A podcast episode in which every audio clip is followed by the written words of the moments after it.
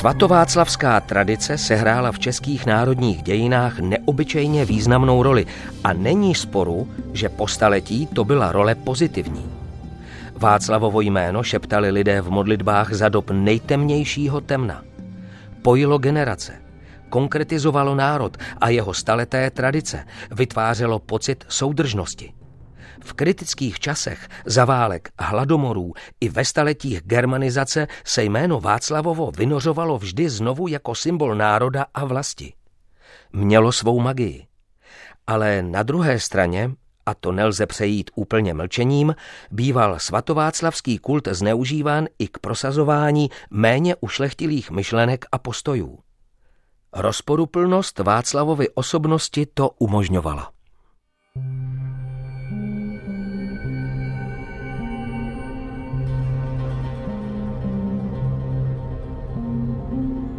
Byl svatý Václav opravdu rozporuplnou postavou, jak uvedl Petr Hořejš ve svých toulkách českou minulostí? Právě osobnost svatého Václava je dnešním tématem, jak to bylo doopravdy. Odpovídat si totiž budeme na otázku. Byl svatý Václav kolaborantem? Ze studia vás zdraví Ivana Denčevová.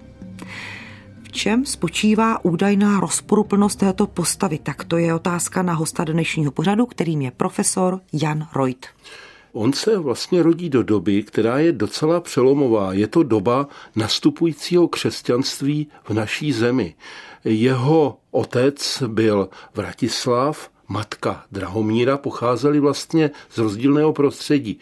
Vratislav byl z rodu Přemyslovců, byl mladším synem Ludmily a Bořivoje, tedy těch, kteří přijali křest a na straně druhé je tam vlastně ten moment toho příbuzenství s Drahomírou, která byla z kmene Havolanů. A to je taky další zvláštní věc, protože ti Havolané byli právě pro následování. To jsou ti polapští slované, jejíž města, osady a tak dále sahali až na Rujánu, kde byla na Kap Arkóně svatyně Boha Svěntovita. A ona Drahomíra začala být svědkem toho velkého pronásledování právě Jindřichem Táčníkem. Takže to je ta zvláštní situace těchto dvou. Statný král německý Jindřich I. přímým sužoval Slovany polapské, zejména Bodrce, Lutice, Dalemince, Ratary a jiné, krutými válkami tak, že pomalu všichni jemu a říši německé se podrobili.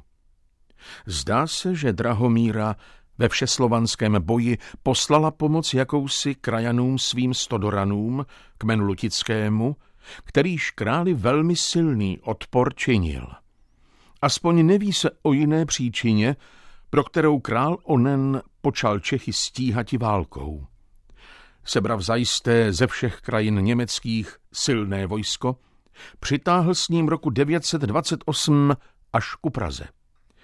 Zde mezi tím Váceslav, ačkoliv teprve asi dvacetiletý, sám se vlády byl ujal. Zdali a jak chránil zemi a město před mocí tak náramnou, o tom nemáme žádné zprávy. Poddav se, jak se zdá, bez krvavého boje, zavázal se k roční dani pěti set hřiven stříbra i 120 volů a slíbil králi německému věrně oddán být. Pohled Františka Palackého z 19. století z jeho knihy Z dějin národu českého nás uvádí, dnes bychom řekli, do tehdejší mezinárodně politické situace. Takže německý král Jindřich I., který získal jednak Bavorsko a útočil na Václavovo knížectví. Václav sám byl zvyklý ale bojovat. Například on porazil kouřimského knížete. Já bych tak řekla velmi zjednodušeně, pane profesore, vraždili se mezi sebou a ti nejsilnější tedy zvítězili a opanovali to. Tenhle ten tribut pácis, daň míru, platili vlastně Čechové už údajně od roku 806 a nebyla to pro bohaté Čechy zas taková daň. veliká. Zastavme se ještě u toho desátého století, v jaké rovnováze či nerovnováze vznikající státní útvary byly tedy Václavovo přemyslovské české knížectví a území, kde vládl Jindřich I. Ptáčník. Tady si musíme uvědomit, že církevně správně Čechy náležely pod Bavorsko a Čechy zprvu také měli spíše afinitu k Bavorsku, tedy k Arnulfovi. A teprve, když Jindřich Ptáčník jeho moc převážila nad právě tím bavorským Arnulfem, tak se vyhrotila ta situace. Václav, ještě jedna věc a to jsou války s kočovnými Maďary. Ty tam také hrají roli, protože 927 došlo k jakému si míru, s míru tedy s Uhry a toho využil pak právě Jindřich Ptáčník ke vpádu do Čech. Ale proč byl Václav vojenským tažením krále Jindřicha k poplatku nebo lépe slibu věrnosti donucen? Upozorníme předem, že zpráva Vidukindova o nějakém donucení, o nějakém boji a násilí nedí vlastně ničeho, ač bezprostředně předtím zmiňuje se o krvavém vítězství Jindřichově nad kmeny slovanskými na sever od Čech. Od let 49. století, tedy po více než 80 let, nepočítáme-li dobu svrchovanosti Svatoplukovy, kdy čeští slované, jak dí jeden pramen, byli násilím vytrženi z moci Bavorů, byli vykonavateli a představiteli římsko-německé moci říšské vůči českým kmenům. K bavorské diecézi řezenské byli Čechové také připoutáni církevně. Boj o svrchovanost v době Václavově, byl v skutku boj takový, byl bojem mezi nároky Sasů a nároky Bavorů. Boj Sasa s Bavorem, ne s Čechy.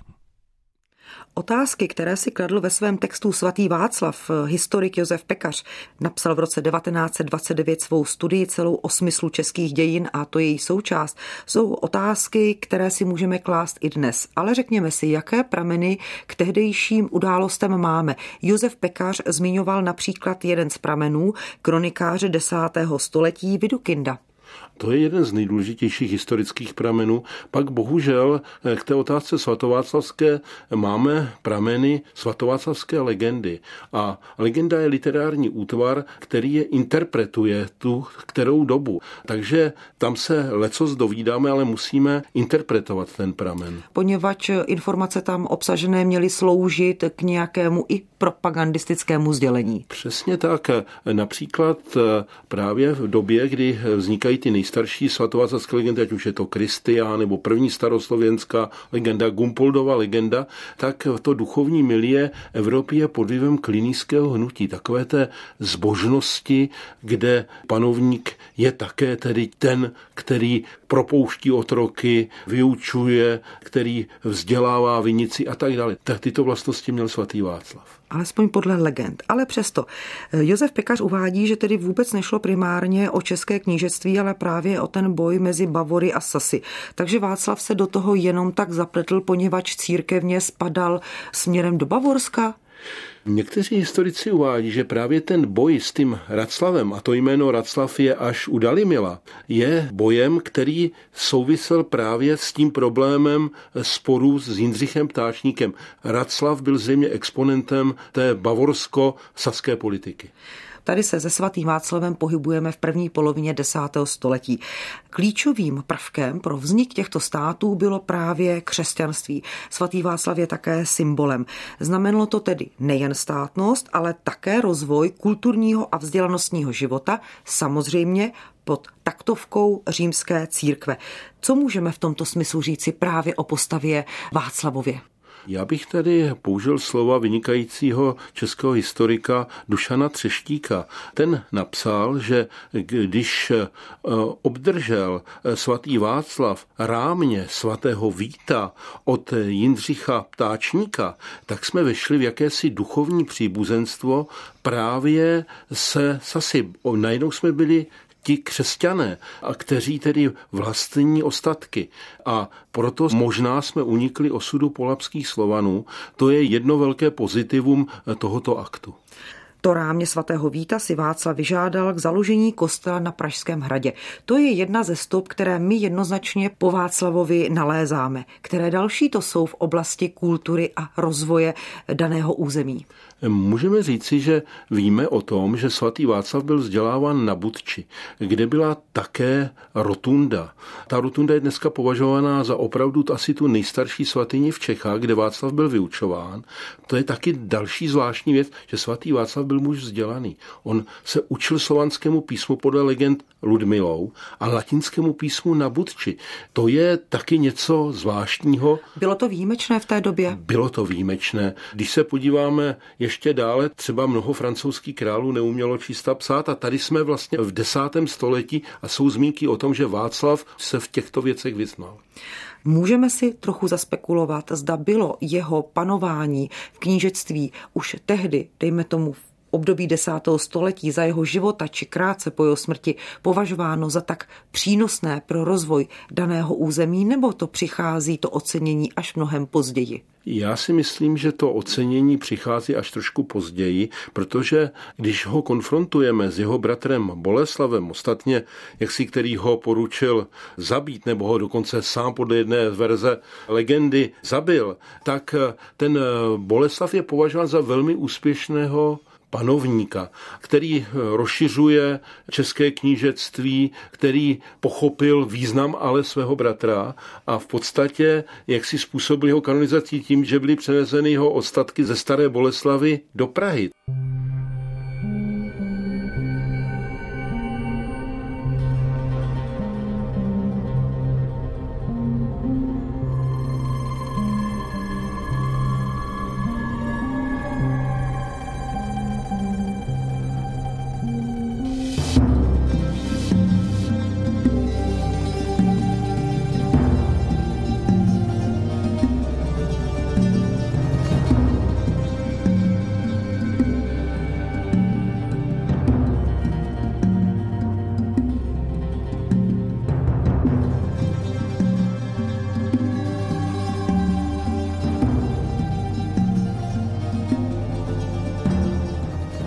Milý Heidrichu, víte, že já bývám na pochvaly skoupí, ale musím konstatovat, že vy jste pro mě v protektorátu nenahraditelný.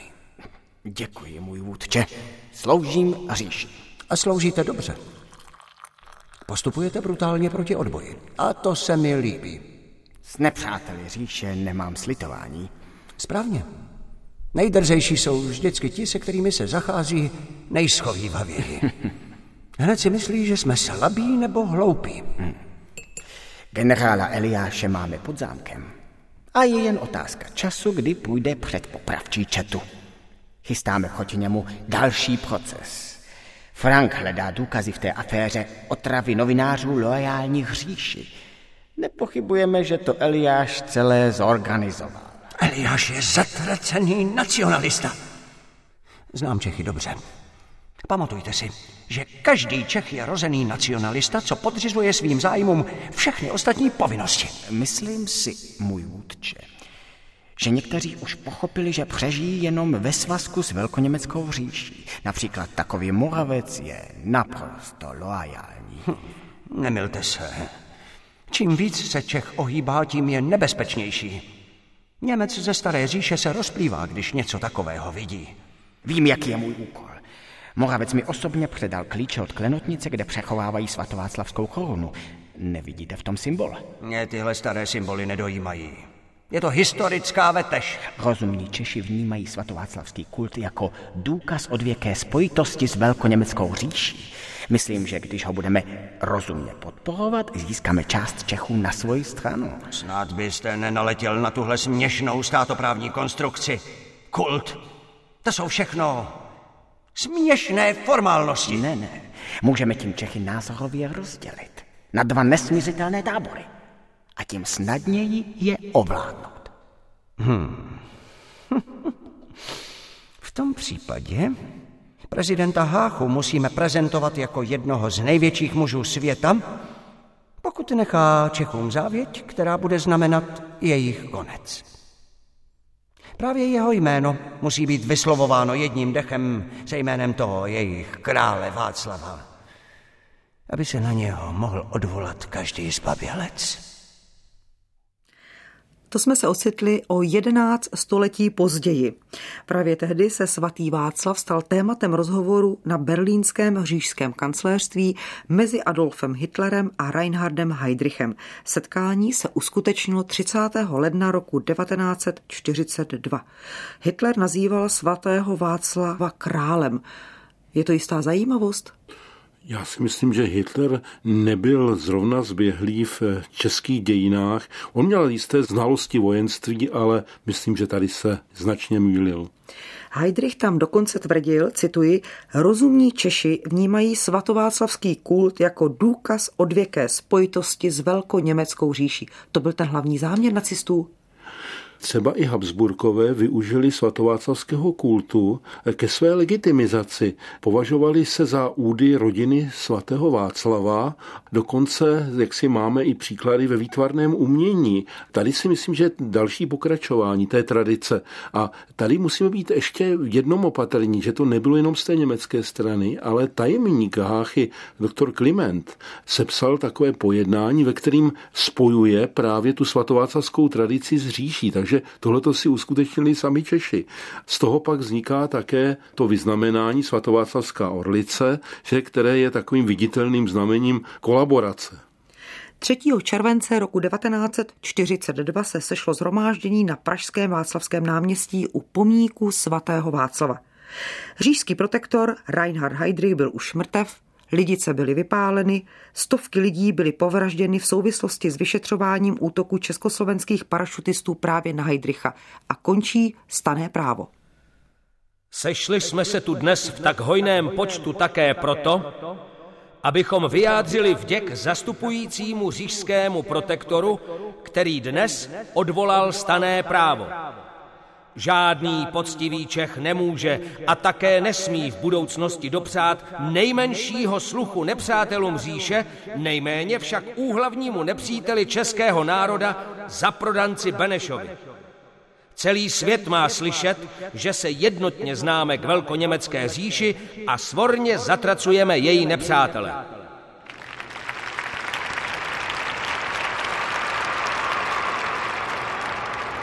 A nyní Předávám slovo panu ministru školství a národní osvěty Emanuelu Moravcovi. Já děkuji svému předřečníkovi, panu ministerskému předsedovi Krejčímu. A dodávám, v jednom však nikdo z vás nesmí být na pochybách. Zrušení výjimečného stavu neznamená, že říše by zítra zde u nás přihlížela k novým rejdům zrádců a Benešových agentů.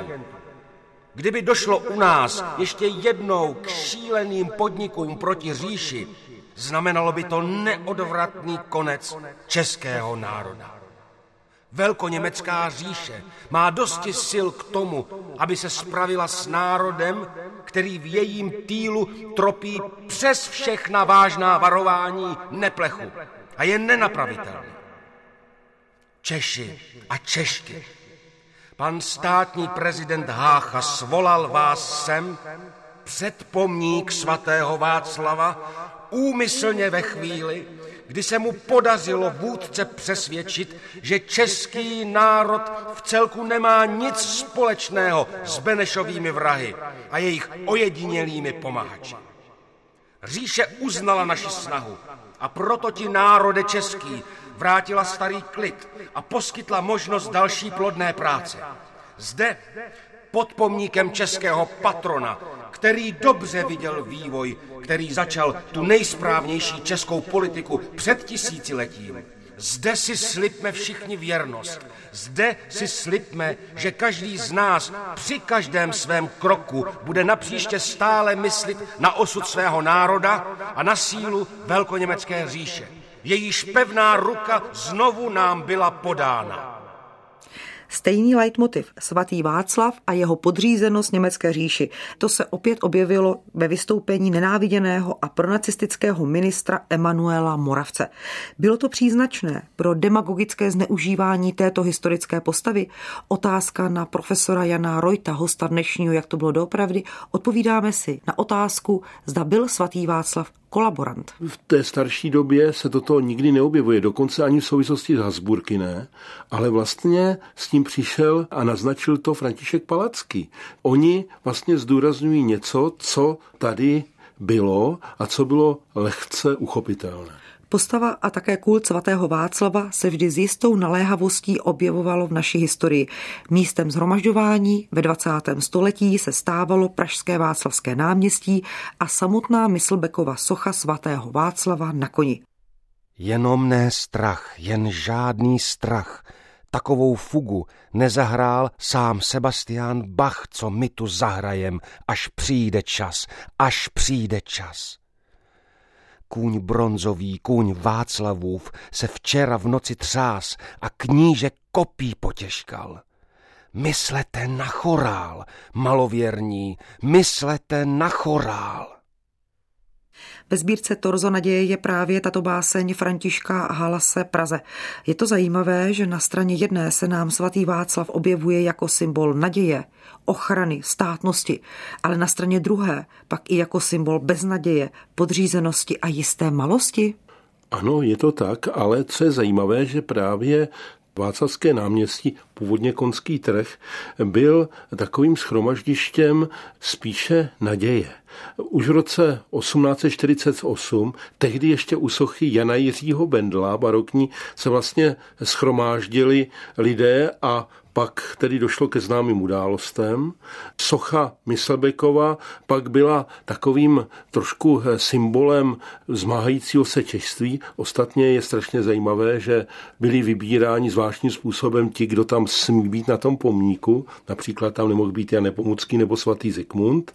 A Později tedy opět je spíše symbolem naděje. V roce 1938 se tam také 1918 nesmíme zapomínat, ale také bohužel v roce 1948 se tam odehrávaly a později tedy různé události komunistické. Takže to vědomí toho náměstí s tím svatým Václavem hraje docela důležitou roli.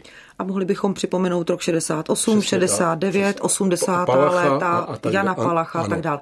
Proč?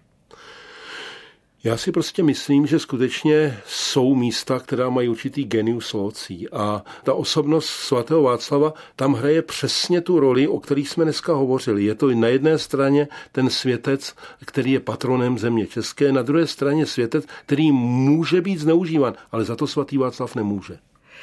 Byl svatý Václav opravdu kolaborant?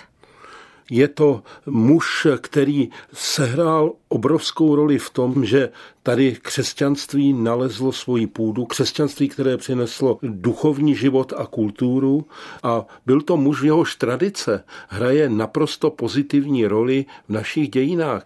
Není právě v osobnosti svatého Václava něco i z naší, řekněme, národní povahy, že někdy je lépe ustoupit, nějak se dohodnout, nějak to zvládnout? Neneseme si to jisté dědictví po ta století?